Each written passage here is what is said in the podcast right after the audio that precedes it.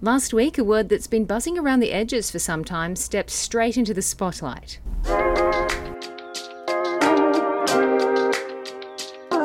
we go. What a day. Breaking just moments ago. U.S. economy shrinking for the second straight quarter. That means a recession is well underway. So, what we have on our hands is a complicated, confusing economy. I know politicians don't like that because that doesn't work on a billboard. It doesn't work when you want to beat the other side up, but that's what we've got.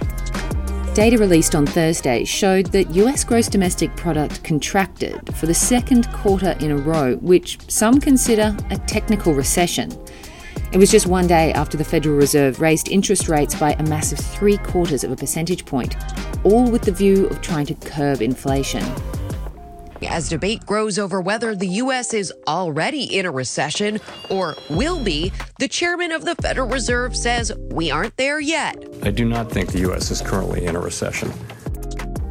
This is Bisnow Reports. We're back from summer hiatus, and on this episode, we're talking about the real estate fallout of what may or may not be a recession, but what is certainly a shift in economic conditions. I'm Miriam Hall. I'm Bisnow's New York City reporter. Our UK editor Mike Phillips has been speaking to global real estate players about this market uncertainty, and I asked him if the recession question is what people are thinking about. I think it's something they've definitely been thinking about and playing about with for the last few months. Central banks around the world are having to raise interest rates, and obviously the Federal Reserve has been at the front of that, and we've seen you know very very quick rises in interest rates from the Fed, probably a bit quicker than the commercial real estate industry was expecting. The Bank of England hasn't raised rates at quite the same pace, but is on a similar path towards rates that are much higher than they've seen for 15 years. The ECB has been, the eurozone has been in a deflationary environment for you know 10 plus years, uh, but even the ECB is going to be raising rates as well, and so almost as important for commercial real estate investment markets, for the capital markets, as whether we have a recession, is that path towards rising rates. I understand that real estate pricing has benefited greatly from something called TINA, but the reign of TINA is over. Can you explain that? TINA is a great phrase which stands for there is no alternative. So, in the wake of the GFC, um, central banks across the world dropped interest rates, you know, pretty much to zero. So you've had real estate. Um, real estate has been a huge beneficiary of that. Interest rates have been have been zero. Uh, so bond rates have been close to zero or negative in a lot of countries, particularly in in Europe. And so uh, those kind of super safe bonds that you know investors might buy, you know, treasuries or um, you know gilts issued by the Bank of England or, or bonds issued by the ECB or even bonds issued by you know really big super safe corporates that that investors might have bought. They've either you know provided very little return for them or in some cases actually had a had a kind of negative return for buying those bonds. And so in terms of what investors have done with their money instead is buy you know good quality commercial real estate because you know you get a bit of you get a bit of yield from it even if it's kind of 2 or 3% yields in real estate have fallen to kind of historic historic lows, cap rates for the uh, for the US listeners. Um, cap rates are historic lows, but they're still higher than they have been on those bonds. So for a lot of investors, as I say, um, real estate there has been no alternative. There is no alternative. But now there is. well, now well now there is. So if uh, you know if kind of US government bonds or UK government bonds are, are kind of you know yielding two percent. I don't know what they are yielding off the top of my head, but if suddenly bonds are yielding, you know, U.S. government bonds are yielding one and a half or two percent, why would you buy a piece of real estate that um, that yields kind of three percent? You know, that pickup you're getting. You know, the U.S. government is never going to go broke, um, whereas there's obviously more risk from buying a buying a property that that offers you virtually the same return. So you know, prices in commercial real estate incredibly, incredibly influenced by interest rates. Um, and have been for the last, you know, pretty much since since sort of early 2009 when central banks started flooding the market with with kind of you know basically printing money. Um, and so for for kind of 10 or 15 years, real estate has essentially got used to an environment where interest rates are super low, and that makes the sector super attractive for um, for investors. But in this environment, you know, borrowing costs have, have gone up. if you're if the cost of debt is you know four percent, so Bank of America did an excellent note recently, sort of pointing out the fact that you know particularly in in the US, you know if your borrowing cost is four percent, it makes it much harder to buy a piece of real estate with a cap rate of kind of three and a half or four percent because it's actually costing you money to to borrow against it rather than making you uh, making you money. So um, it's not a direct one to one correlation. But when bond rates and interest rates sort of go up, commercial real estate prices have to have to go down. So that era of you know being you know an absolutely brilliant bet for investors looking to put their money somewhere pretty secure is is is pretty much over for commercial real estate. Not in every sector and not in every part of the world, but for for you know big swathes of that commercial real estate universe being you know that that asset class where there is no alternative is yeah well and truly over. So, how are global investors behaving differently considering that environment, depending on where in the world they are? So, I think you know you're seeing it's obviously not completely homogenous, but you know you are seeing very very um, you know similar trends, particularly in the big gateway cities around the world. So, you know, Bisnow has reported on you know sales being pulled in various markets around the world, in, in New York and across the, the big cities in the in the US, um, in the UK, uh, the ba- Bank of America's headquarters, which was being sold by Norges Bank, um, has been you know that sale has been paused. A sale of a big uh, multi-family business owned by Lone Star, sort of three billion business called Wem- you know an asset called Wembley Park, that's been paused. I think it's it's safe to say um, that investors around the world, if you're a seller, you know people are putting their sales po- processes on pause because the prices that they're being offered are not the same as they would have been, you know, maybe even sort of four or six weeks ago.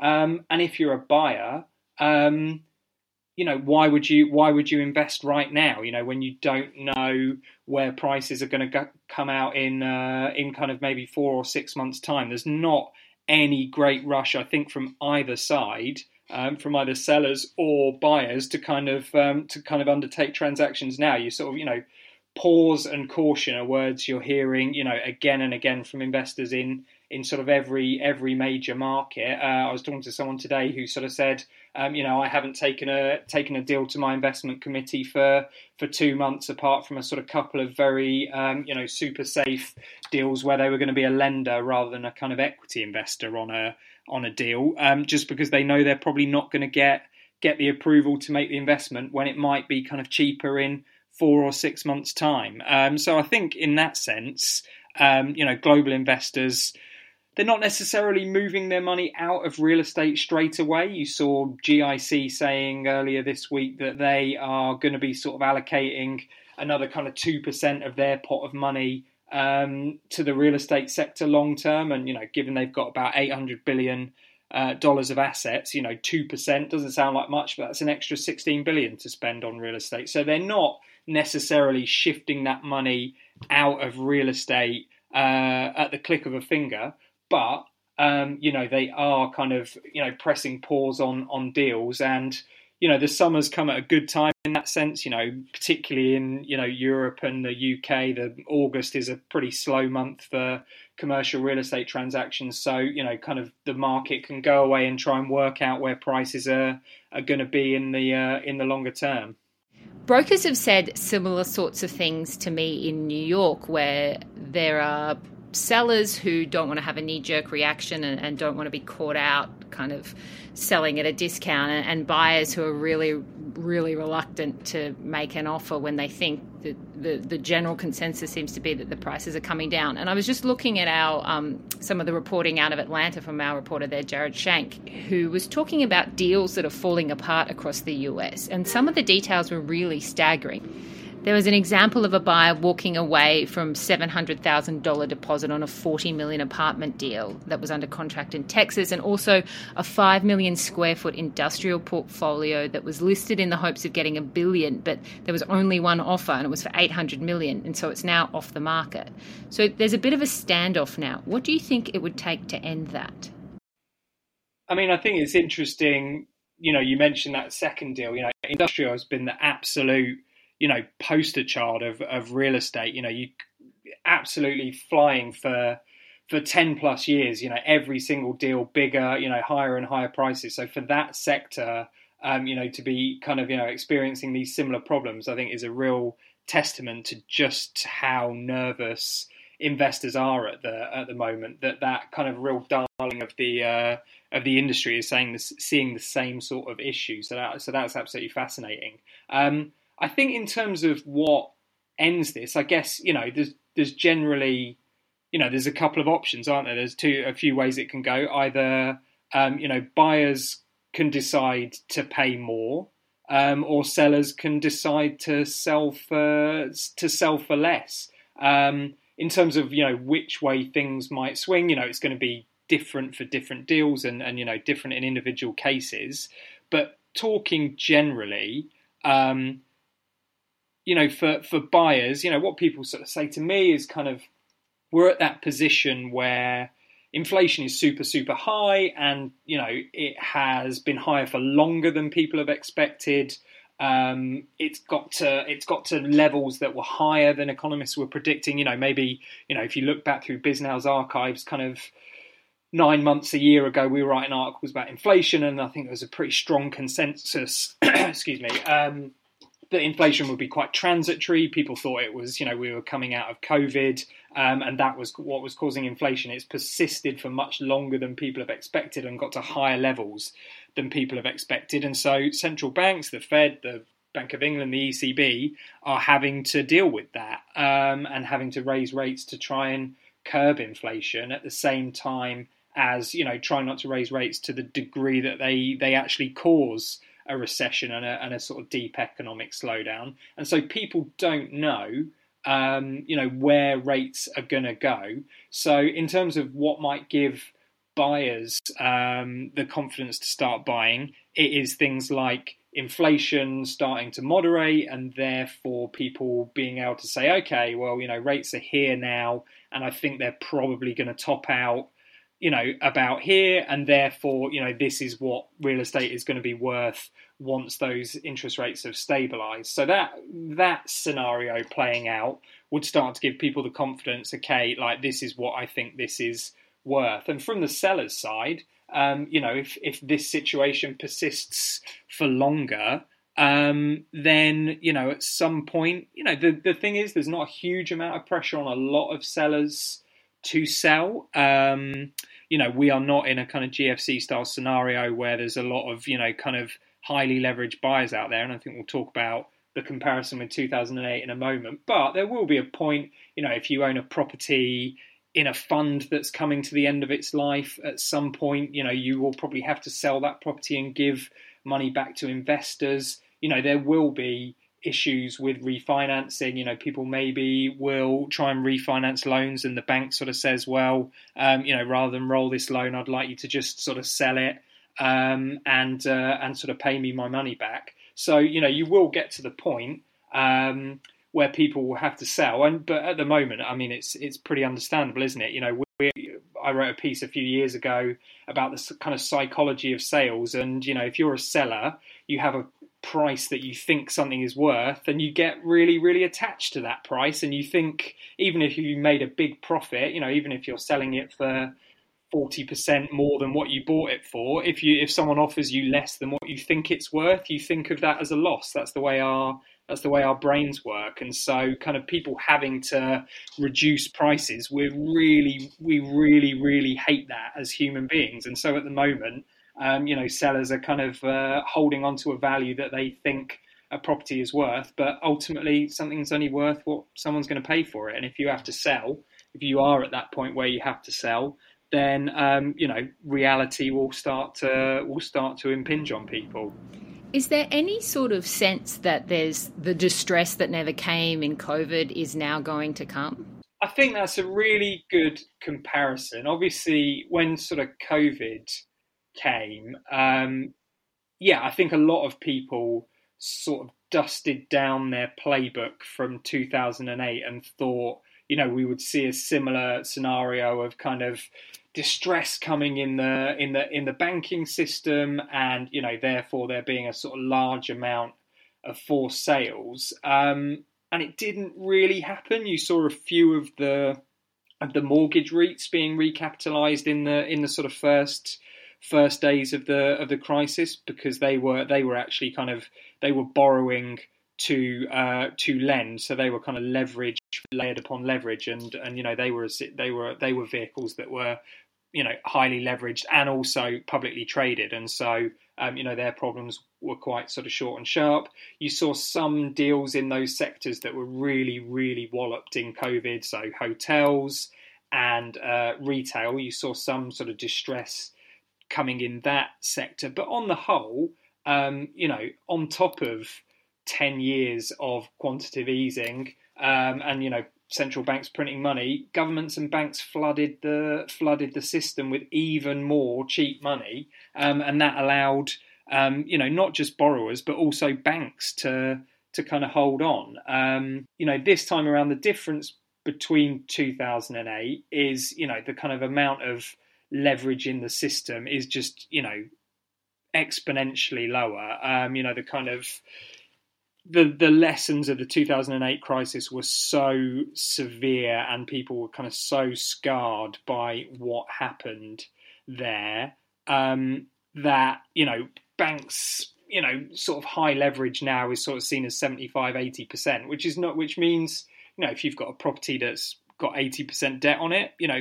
the chance of the value falling 20% is you know there is a chance in some sectors that values fall that that far but you know it's not the same as when people were kind of 95 97% levered so even a tiny fall in value and they were and they were out of the out of the money. Um, and banks themselves are you know they're kind of tier one capital ratios the amount they borrow against their assets is you know much much lower than during the financial crisis. So you know if things go wrong they've the banks themselves have got a bit of a buffer um, to sort of withstand that um, as well as the borrowers.